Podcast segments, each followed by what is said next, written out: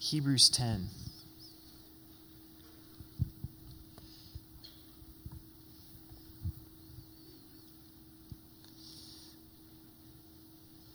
We're going to attempt to go through the whole chapter, so buckle up. It's a great chapter. This chapter kind of starts off with a slow acceleration, and when we get to verse 19, it just punches you in the face uh, with some really good stuff. Uh, so let's pray and let's get into it tonight. Father, we thank you for your word. Uh, Jesus, we thank you that you're our anchor, you're our shepherd, you're our high priest, and Lord, we don't want to make it about anything but you, that there's none but you, Jesus. And we pray that we could grow in living by faith. And so we just invite you into this service. We pray that you'd be glorified in Jesus' name. Amen. The question that Hebrews 10 presents is how do we live? How do we live? What's the, the source of our life? What sustains us? What grows us? We find at the end of the chapter, the just shall live by faith. That's how God wants us to live, is that we live through faith, through trusting Christ. We look at this Hebrew church as they're receiving this letter and they're being tempted to live by the law, to live by their own works, to trust in their own effort. And I know it, it's simple to say, isn't it? The just live by faith. We're saved by faith, by trusting in the finished work of Jesus Christ.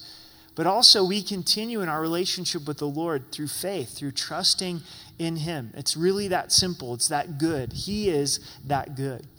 Please read ahead into Hebrews chapter 11 because next week we'll get into Hebrews chapter 11 where it's examples of faith. I mean, to really live by faith and trust the Lord day to day in our circumstances sometimes is easier said than done, but God delights when we trust Him. God delights when we choose to uh, live by faith. So we live by faith. Let's begin in verse 1. For the law, having a shadow of good things to come, and not the very image of the things, can never, with these same sacrifices, which they offer continually year by year, make those who approach perfect. So remember the temptations to go back under the law. And here the author of Hebrews is saying the law is simply a shadow but is not the image. Now, a shadow's pretty cool. A shadow's amazing. It, it, points to the fact that there's substance. It points to the fact that there's reality. So, so the law, all along, as we study it, is pointing to the reality of Christ. But if we were to get caught up in the law and miss the point, miss Christ, then we've missed it completely. In Colossians 2, verse 17, it says something similar. It says, which are a shadow of things to come, but the substance is of Christ. So the shadow is the law, but it's pointing to the reality, which is Christ. The sacrificial system, the sacrifice yearly on the Day of Atonement, could not make those perfect. And that's an emphasis of the first section of Hebrews 10. If it couldn't make us perfect, then there has to be a greater sacrifice. Verse 2 for then would they have not ceased to be offered. Speaking of the sacrifices, if they made those people perfect, then you would no longer have to have sacrifice. For the worshippers, once purified, would have no more consciousness of sins. Verse 3 But in those sacrifices, there is a remainder, a reminder of sin every year. For it is not possible that the blood of bulls and goats could take away sins. So, as the Day of Atonement would come, it was a yearly reminder of the sins for the nation of Israel. Also, the sacrifice of the bulls, the sacrifice of the goats, it couldn't take away sin. In the Hebrew, the, the word atonement for Day of Atonement, it means to cover. So the whole idea was to cover sin in the Old Covenant but Jesus removes our sin. He doesn't just cover our sin, but he removes our sin. So there's a greater sacrifice than the blood of bulls and goats. In verse 5, therefore, when he came into the world, he said, Sacrifice and offering you do not desire, but a body you've prepared for me, and burnt offerings and sacrifice for sin you had no pleasure. Then I said, Behold, I have come in the volume of the book, it is written of me to do your will. Quote from Psalms 40, speaking of Jesus. First, it tells us that of the sacrifice and the offerings was never God's end game. It's not what he desired. He wasn't just longing for a bull or goat to be killed to cover sin, but it was pointing to Christ. And what he did desire here in verse 5 is a body you've prepared for me. We think of all of the creation of God and God's works. And one of the greatest wonders is that God would take on human flesh, that there was a body prepared for Jesus Christ, the God man, the incarnation. Not like us, in the sense that we've got 23 chromosomes from dad, 23 chromosomes from mom, making up that DNA. But Christ, with the virgin birth, he's got the chromosomes from Mary, but then he's God, the God man. And his body was prepared to be the ultimate sacrifice for sin. The burnt offerings and the sacrifices, God had no pleasure. But again, speaking of Christ, he came in the volume of the book. Man, God's word is so good. I hope that you're enjoying studying God's word on your own, as well as here's a, a church family. Maybe you've been intimidated by the Old Testament. You're like, I don't know if, if I could read the Old Testament. The Holy Spirit lives inside of you. You can read the Old Testament. You'll be blown away by the book of Genesis. It's so good. And as you're reading through the Old Testament, look for Jesus because here it's speaking of Jesus and it says he comes in the volume of the book. All of this points to Jesus. The Old Testament is foreshadowing Christ. The Gospels is Jesus in human flesh. And the book of Acts and the epistles is how Christ lives through, through his church. So try it out. Read the Old Testament and say, Father, would you show me Jesus on the pages of, of the Old Testament? Christ was risen from the dead, and he's walking on the road of Emmaus. And he says this to his disciples and the beginning at Moses and all the prophets, he expounded to them in all the scriptures the things concerning himself. And I wish we had that teaching of Christ. What a great way to take in instruction from the Lord as you're walking. And Jesus goes through all of Moses, the first five books of the Old Testament, all of the prophets, and he says, This is where it points to me. This is where it points to me. Jesus comes in the volume of the book. Hebrews does a great job of showing us Christ in the Old Testament. The tabernacle was all about Jesus, the high priest was all about Jesus. These sacrifices pointed to, to Jesus. And as he comes in the volume of the book, he came to do the Father's will. He came laying down his life, and the fullest expression of that was at the cross when he was crucified for our sin. In verse 8, previously saying, Sacrifice and offering, burnt offerings, and offerings for sin you didn't desire, nor had pleasure in them, which are offered according to the law. Then he said, Behold, I have come to do your will, O God. He takes away the first that he may establish the second. So remember, we learned a few weeks ago, I had the old cell phones up here. They're obsolete, right? They don't work. Good luck taking them into the AT&T store to use them today. The old covenant is obsolete. Christ has done away with the old covenant to bring us into this new contract with God. In verse 10, but that we will have, excuse me, by that we will have been sacrificed, sanctified through the offering of the body of Jesus Christ once for all. So we're not sanctified through the law. We're not sanctified by going back to this old sacrificial system, but we're sanctified by the offering of the body of Christ one time for, for sin. So, what does the word sanctified mean? It means to be set apart, set apart for God's purpose, for holiness, to be conformed to his image. How does that happen? Through the blood of Jesus. As he died on the cross for us and we receive it through faith, then our life is no longer our own and we're set apart for his purposes. We're, we're sanctified. Christ is committed to holiness in our lives. Don't misunderstand. It's not that God's saying that a godly life is not important, it's the motivation of the heart. It's the free gift that's given to us through Christ, and his sacrifice then moves us to want to live a godly life, empowers us uh, to be able to live a godly life. Verse 11 and 12 And every priest stands ministering daily. So every day they stood and ministered in the tabernacle and the temple and offering repeatedly the same sacrifice, which can never take away sins. As I was meditating upon this today, I thought this has to be a very depressing job as the priests. So every day, here they are, doing these rituals, making these sacrifices. All of the things that are subscribed in the law, doing it tediously, but it didn't result in taking away sin. It didn't result in changed lives. It didn't result in people being able to come into God's throne room, into God's presence. The veil was, was still there. In verse 12, but this man, after he offered one sacrifices for sin forever, sat down at the right hand of God, speaking of Jesus. This man, Jesus, when he was offered one time for sin forever, sat down at the right hand of God. This shows us the magnitude of the value of Christ that God in human flesh could be crucified for sin one time. That's how valuable Christ is. That's how valuable his, his blood is, that sin would be forgiven forever. I mean, if you were to spend time reading the news today and you really delved into it on a deep level, you'd probably be overwhelmed with the sin of humanity, right?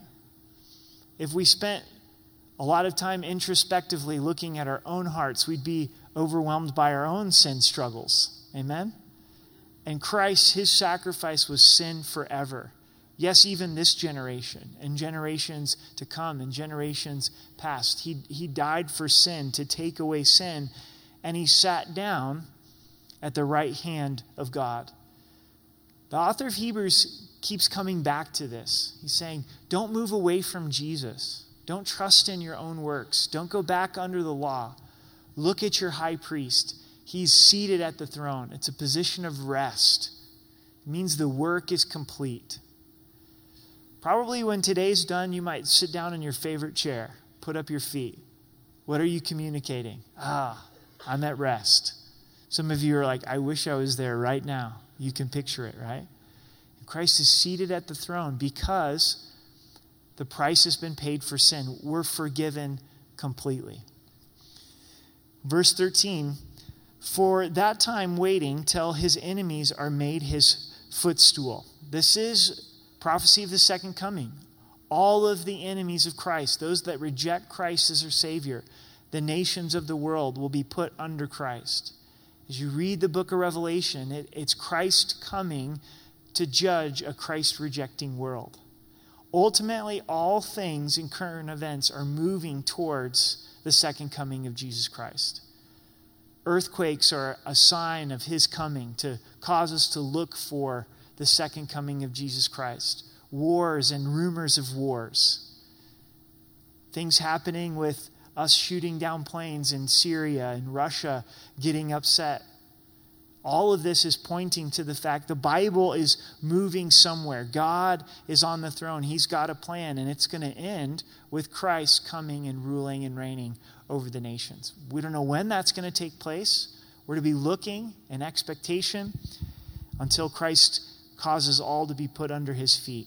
Verse 14 But by one offering he has been perfected he has perfected forever those who are being sacrificed. So, see the emphasis here, the repetition? One offering has resulted in Christ perfecting us, Christ sanctifying us. The bulls and the goats could never do this, they could never justify sinners. Verse 15, we have the witness of the Spirit, but that the Holy Spirit also witnesses to us, for after he had said before, this is the covenant that I will make with them after those days, says the Lord. I will put my laws into their hearts and into their minds, and I will write them. And then he adds, Their sins and their lawless deeds I will remember no more. So the Holy Spirit is, is bearing witness of the new covenant. We know when we receive Christ our Savior, we become the temple of the Holy Spirit. And the Holy Spirit is our guarantee it's that down payment that we're the, the child of God. The Holy Spirit bears witness with your spirit that you're the, the child of God. And specifically, the Holy Spirit then speaks the word into us. These promises from Jeremiah 31 that God writes his laws upon our hearts. We studied this a few weeks ago as well. The Holy Spirit's so good at that, of working God's word into our hearts and into our minds, Him writing His will upon our hearts. And then also that our sins are remembered no more from the Lord. So the new covenant is inward transformation and complete forgiveness. I wonder sometimes from the Lord if we continue to go to Him for asking for forgiveness for the same thing. Like, say we, we, we really blew it. We go to the Lord and say, God, would you forgive me? And we're talking about the same event, the same instance, and we go the next day, God, would you forgive me? And we go the next day, God, would you forgive me? And we go the next day, God, would you forgive me? And you say, I don't even remember your sin. I, I forgave you the first time you asked. He, he chooses to remember our sins no more. He completely removes our, our sin from us. This is something that's unique to God. If I sinned against you and you sinned against me, we could forgive, but we wouldn't forget, right? Like, I, I remember, you know, and I forgive you, but don't you ever try that again, you know?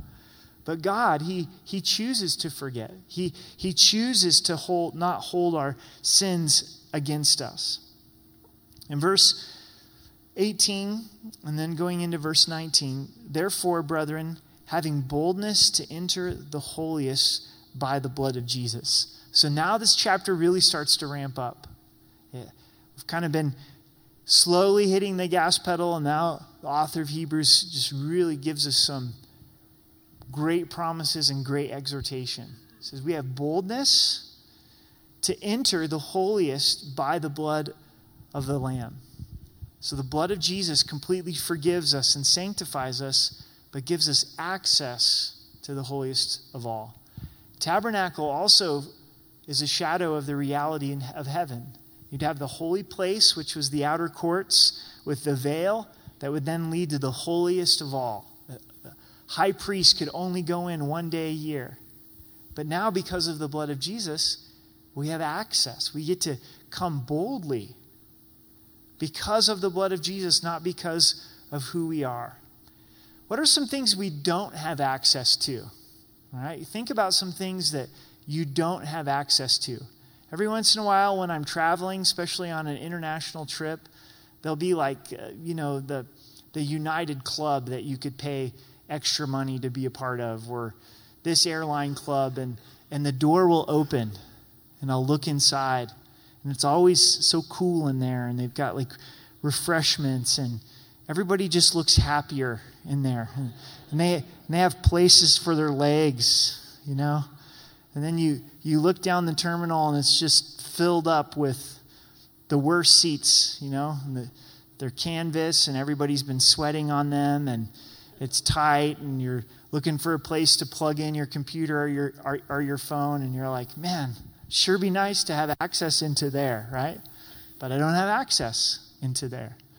A big thing in our world is having access to internet, to, to Wi Fi. Like sometimes I'll do some studying at a, a coffee shop, and it seems like you know coffee shops will change how you access the, the internet. And today, this coffee shop that I regularly go to says, you know, you pull it up and they say, we, we've changed our internet and, and we're trying to do this and do that. So if you want to have access, enter in your email or your Facebook or your Twitter. It's like, I, I can't remember my Facebook password. It's like, Mama 1978. I don't know. Doesn't no that, that wasn't it, right? So, and so I'll put put in my email address because I got to have access to, to Wi Fi so that I can do my work and prepare Bible studies and write, write emails, right? It's like access. But here, we've been given access to what really matters to the throne room of God. And let's it's summertime, it's hot.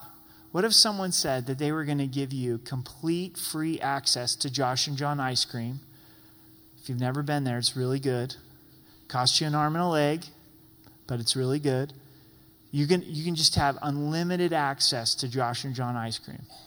Like, oh, that sounds too good to be true, right? Who would, who would give me unlimited access? You'd be a fool to not go take advantage of it. It's, it's been provided. All you have to do is receive it by faith and go enjoy it. God's saying, Look, I have taken care of the sin problem.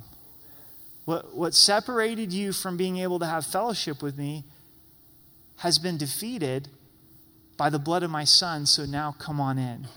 Take advantage of that access. And it's far greater than any internet connection. It's far greater than, you know, anything in any airport. It's the very throne room of God with boldness. In verse 20, by a new and living way, which he consecrated for us through the veil, that is his flesh. So the old covenant was rules based. The new covenant is relationship based, and it's new and it's living. A relationship with Christ is new and it's living, it's fresh, it's current. He's our Savior that's ever present in our life. It goes so much further than rules. I hope you know it's about a relationship with Christ, the new and living way, which He consecrated for us through the veil. So he's the one that's brought us through the veil. That is his flesh. The writer of Hebrews makes an analogy between the veil that stood between God and man and the body of Jesus. Jesus' body was torn, and so was the veil, each indicating that now we can come to God boldly. Pretty powerful analogy. Christ's body was torn, the veil is torn so that we can come into God's presence. When Christ was crucified, the veil was torn from top to bottom. God was saying, You're now welcomed into my presence. And having a high priest over the house of God. Who's the high priest? Jesus. You have a high priest. Now, here's how we respond. Here's our response to this amazing gift that we've been given to in Christ. Let us draw near with a true heart in full assurance of faith having our hearts sprinkled from an evil conscience and our bodies washed with pure water. Let us draw near with a true heart. God's saying, Come on in, fellowship with me. Come on in, draw near to me. That's what I believe the church of Hebrews is really missing. As we've been studying week after week of the greatness of Jesus and the danger of turning away from Him, the danger of going under the law, they have been missing out on drawing near to Jesus. And saying, Come, draw near to Jesus. Spend time with Jesus in full assurance, in full confidence that He's done this in your life, that He's cleansed you and He's sprinkled you of an evil conscience. He's, he's washed your body with, with pure water. There's something about Christ where He has the ability to do that. When we draw near to Him, he, he is so good at revealing my heart and saying, Eric, you're not where you're supposed to be, but I want to cleanse you. I want to purify you. I want to change you from the inside out. And sometimes I wonder if we don't really want to draw near to Him because we know our sin's going to be exposed. It's like we can play games with each other, but we can't play games with Jesus. And, and when we fully come near to Him and we draw near to Him, He loves us. And so He's going to purify us. How long has it been since we've drawn near to Jesus? That we've, we've said, man, Jesus, you're so good. You're so great. You're so kind. This is what you've done for me. So I'm drawing near to you.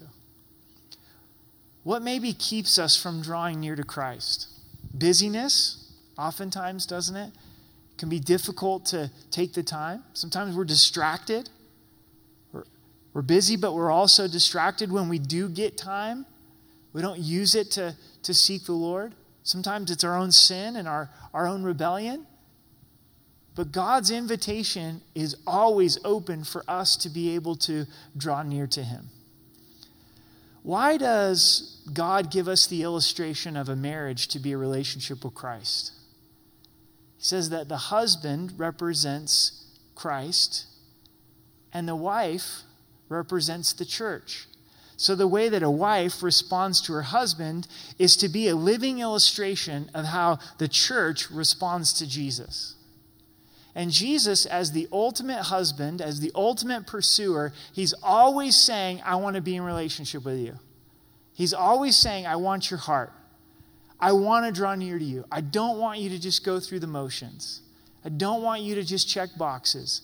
I don't want you to just get, get too, too busy inevitably there's some husband out there that's pursuing their wife and the wife maybe's not interested and she says she says no thank you how many times is Christ pursuing me, but I say no thank you. I don't respond to him. I don't, I don't draw near to him.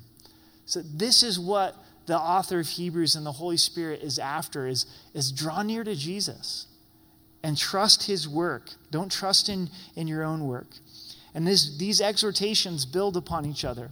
Let us hold fast the confession of our hope without wavering, for he who promised is faithful. So, as we're drawing near, we're holding fast to that confession of hope that we're saved by grace through faith in Christ alone. We're not wavering. We're not second guessing that. We're not being double minded because he who promised is faithful. This is the gospel. This is what's at stake for the Hebrew church is they're wavering on the gospel. They're wavering on the belief of how a person is saved. So, so hold on to that confession. There's a lot of things we won't get right in life, but get the gospel right. Amen? And hold fast to it. Know it. Jesus died for me. He died for my sins. He rose again. He's my Savior. He's the Lord of my life. I'm trusting that. I'm holding fast to that confessing. So as I'm drawing near to Christ, I'm holding on to His grace. I'm holding on to that confession of hope. And let us consider one another in order to stir up love and good works. Notice the order. In order to consider brothers and sisters in Christ, we need to first be drawing near to the Lord.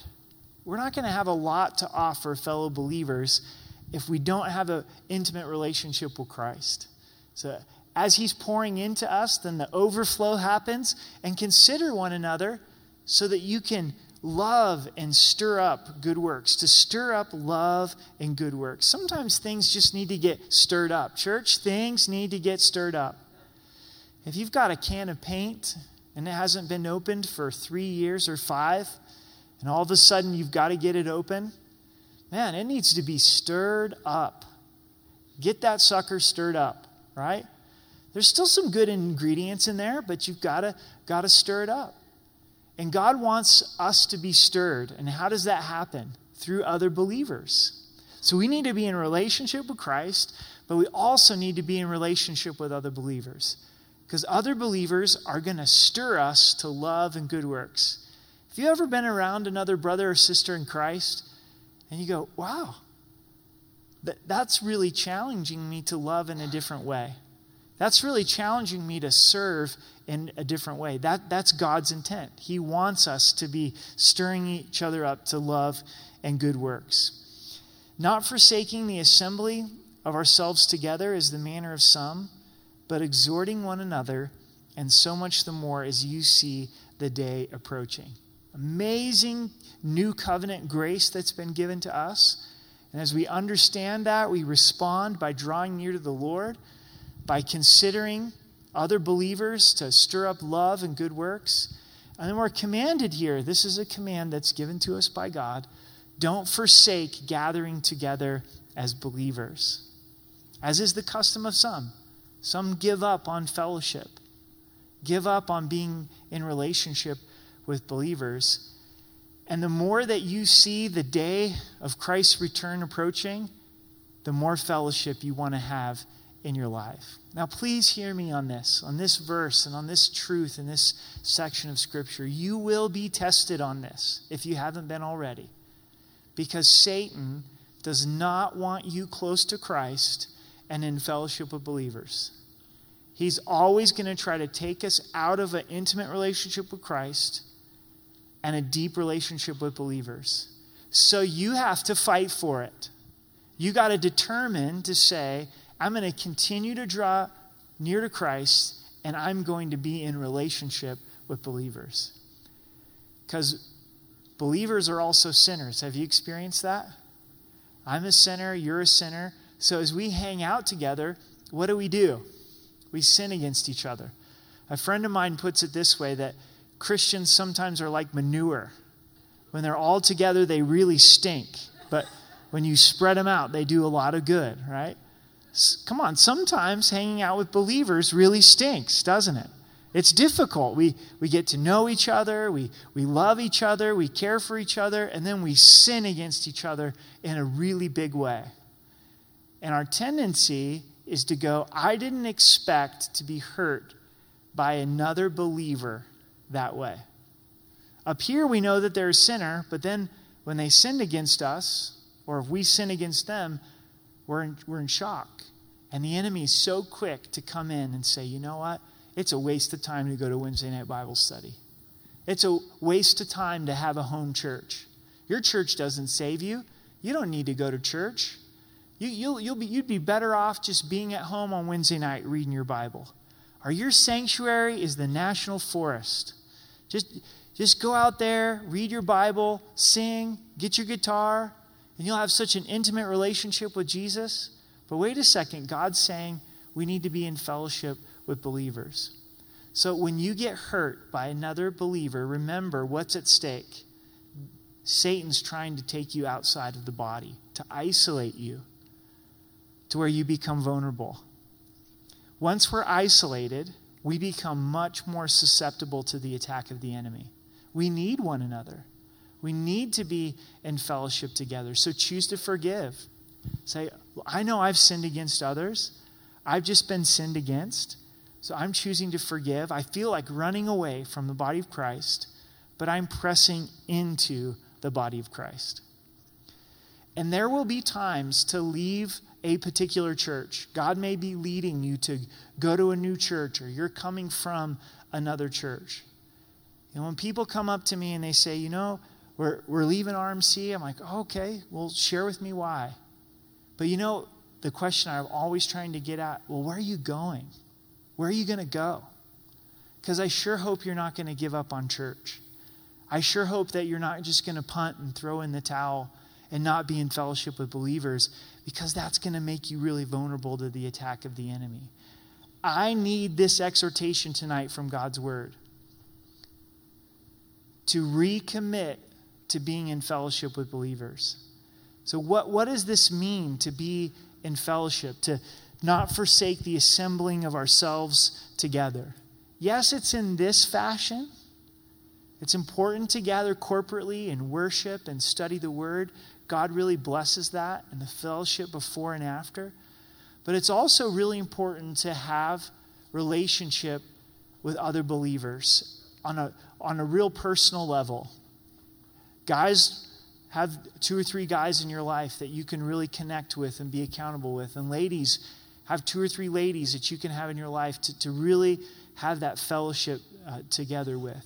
And maybe you have those people in your life, recommit to being in relationship with them. I'm really blessed to have a group of guys that I meet with on Friday mornings. And it's a men's accountability group. And I'm not pastor in that group. I just get to be Eric and share my own struggles because I have them. And when, you know, Friday morning comes, and a lot of times I don't want to go.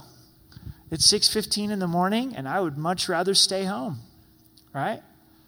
drink coffee by myself, read my Bible by myself, right? Do my own thing. But I need to be in fellowship. And that group has been monumental for me and will continue to be in the future. So, this is an easy verse to kind of look at to point at somebody else, but apply it to our own hearts and lives and say, I want to be drawing near to Christ and be in fellowship with believers.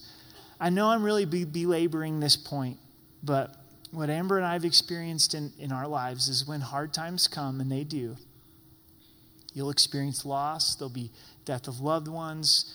You know, there's just hard times. Is those are the times that we go, oh, we're so thankful to be plugged into the body of Christ. We're thankful at other times as well.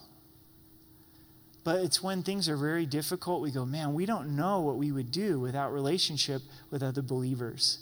And if you wait until your life hits the fan, it's really hard to form those relationships in crisis. You can, you can, it's never too late, you can, but it's much better to be walking through life with believers, hurt and all, forgiveness at all, and then when hard time comes, you have friends that are calling you saying, Hey, I'm praying for you. So sorry that you're going through this. Can we, can we bring you a meal? Hey, we're, we're here for you. And you know the Lord's with you, but it's so comforting to know that brothers and sisters in Christ are, are there. So, wherever you're at in this journey, if God needs to heal your heart, He wants to heal your heart. if He needs to pour living water into you to where you're willing to give the body of Christ another chance, then, then let that, that take place. If you feel like you've been drifting a bit from the body, man, man, press in. If you say, I've never really had relationship with other believers, press in. Because we know we're getting closer to the return of Christ. So the idea here is we're going to need those relationships more and more. You guys doing okay? All right. Verse 26. For if we sin willfully after we've received the knowledge of the truth, there no longer remains a sacrifice for sin. This verse is really dangerous if you study it just by itself and it's not in context of the whole book of Hebrews. Because when we think of the willful sin of the book of Hebrews, what is it? It is to reject the finished work of Jesus Christ, to trust in your own works through the law. That's what this church was facing. That's the, the willful sin. And they, after they've received the, the knowledge of the truth, to, to leave the sacrifice of Christ, to go back under the law, then there remains, there no longer remains a sacrifice for sin. I like the way that David Guzik put this in his commentary. He says, In a sense, every sin is a willful sin. But here, the writer of Hebrews speaks of something much more severe and relevant to this discouraged Jewish Christians who contemplated a retreat from a distinctive Christianity and a return to Judaism with its sacrificial system. There is this is turning you your back on Jesus. And we see this in the next few verses as well. But a certain fearful expectation of judgment and fiery indignation which will de- devour the adversary. Anyone who rejected Moses' law dies without mercy on the testimony of two or three witnesses. Of how much worse punishment do you suppose will be thought worthy who has trampled the Son of God underfoot? counted the blood of the covenant by which he was sacrificed a common thing, and insulted the Spirit of grace. This is exactly what would take place if these Hebrew Christians stopped trusting in the new covenant and went back underneath the law. They would be trampling the Son of God underfoot. What do you put underneath your feet? Something that you don't value so they're saying, I don't value Christ. I don't trust in his finished work anymore. The blood of the covenant is put under their feet, and they insult the Spirit of grace. So faith values Christ. That, that's the lesson of verse 29 is if we have faith and we're going to live by faith, then we're going to value Christ. In verse 30, for we know him who said, Vengeance is mine, I will repay, says the Lord. And again, the Lord will judge his people. What, what ultimately brings God's judgment upon a person? It's the rejection of Christ. It's to count Christ as a common thing.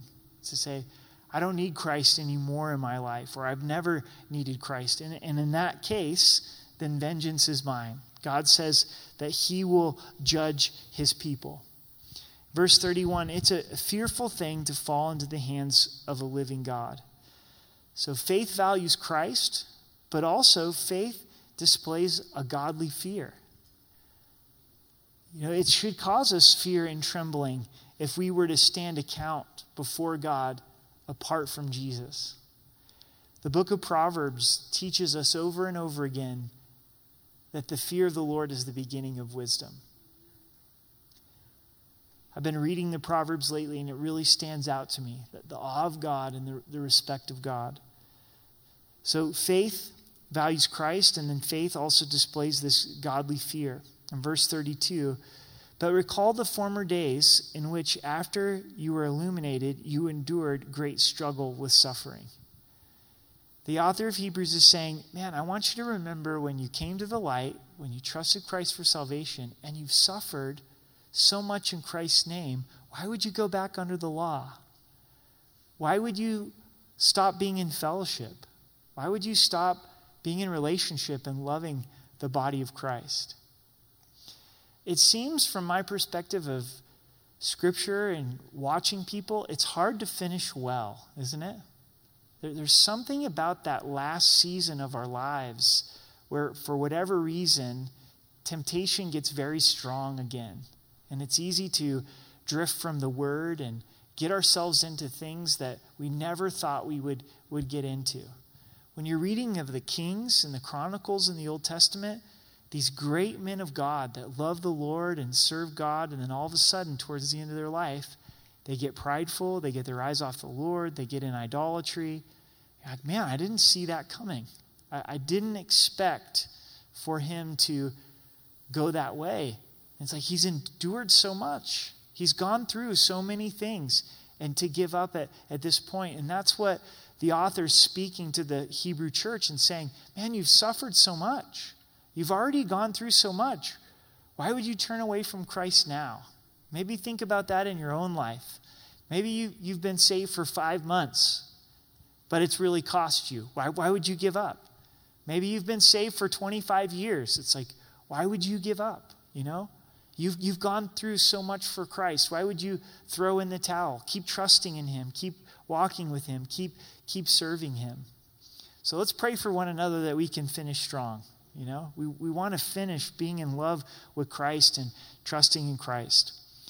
Speaking of some of the hardships that they've already gone through, partly while you were made a spectacle, both by reproaches and tribulation, and partly while you became companions of those who were so treated. A spectacle is an event in regard to visual impact, mocked, made fun of, publicly ridiculed. We get the idea of theater from this word spectacle. So they had been mocked severely for their love for Christ, gone through tribulation. Verse 34 For you had compassion on me in my chains. So the author of Hebrews could be the Apostle Paul, we don't know for sure.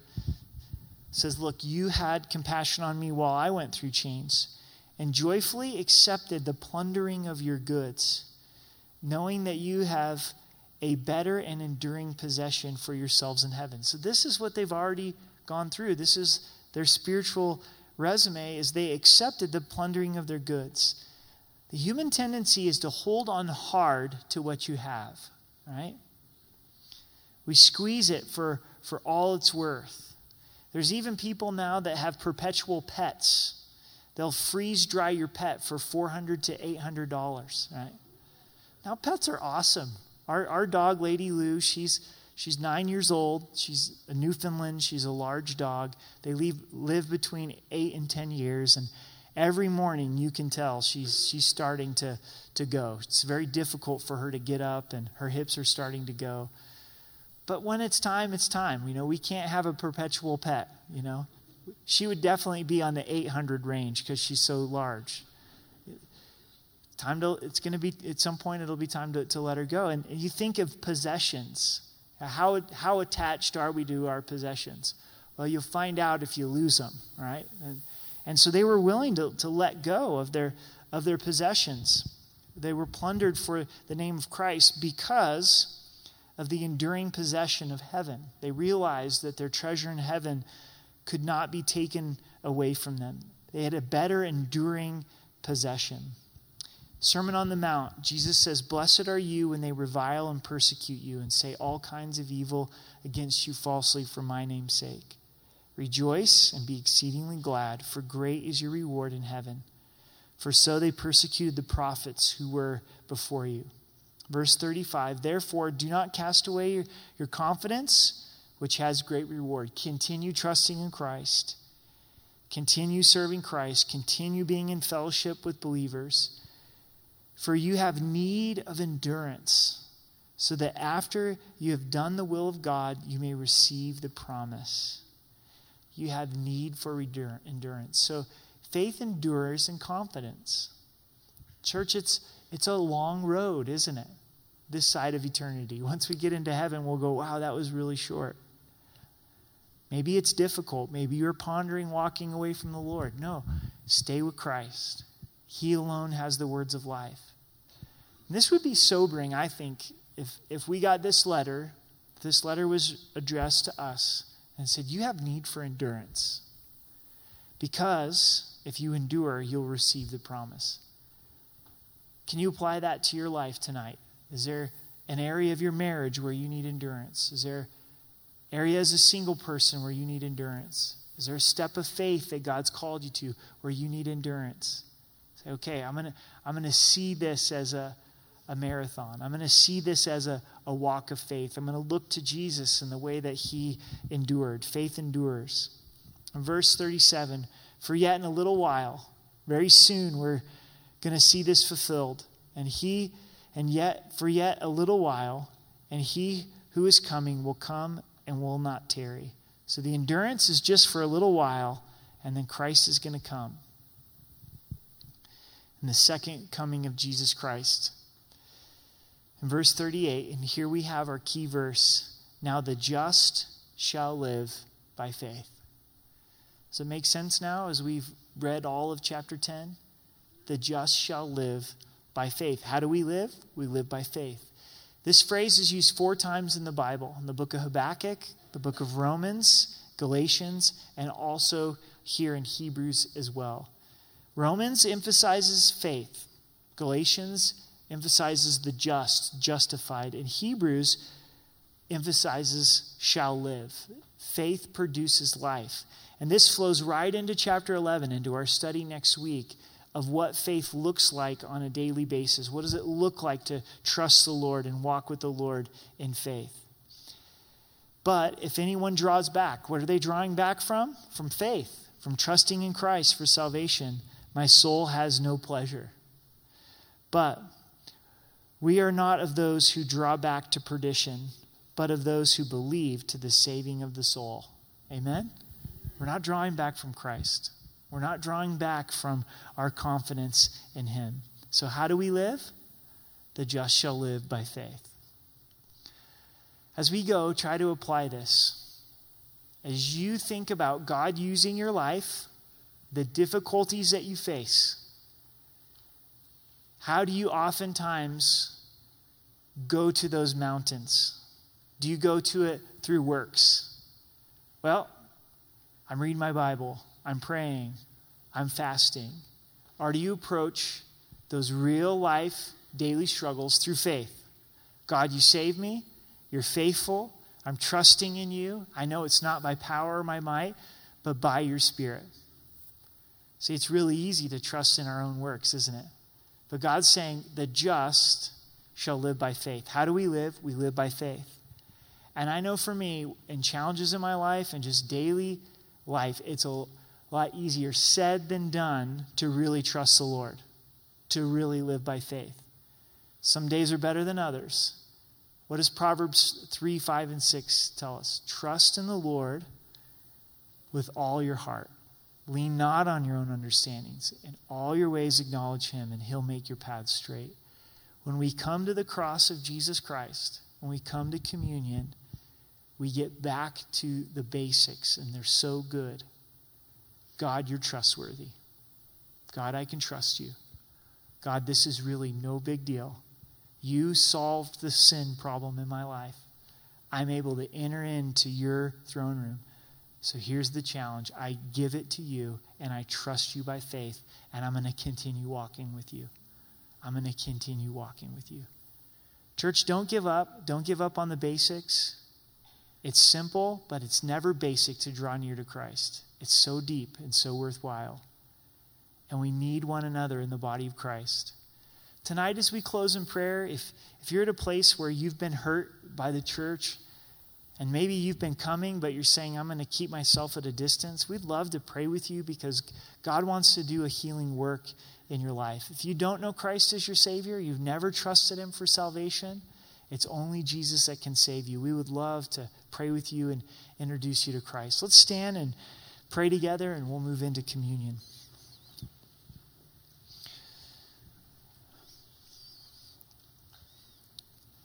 Jesus, we thank you for these warnings in Hebrews chapter 10, and we want to take them to heart.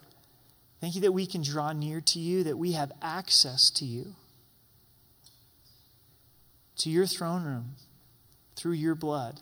And we come with confidence because of your sacrifice. We thank you that we're completely forgiven. Our sins are removed as far as the east is from the west, that we belong to you. We want to draw near to you with a true heart. Lord, would you heal hearts? Maybe there's those that you know, have a deep wound in, in the body of Christ. Maybe it goes back five years or 10 years or 20 or even just a few weeks ago, but it's hurt very deep. Lord, would you heal and would you protect? Or would you take us deeper in relationship with you and deeper in relationship with one another? Would you bless this time of communion? We love you. In Jesus' name, amen.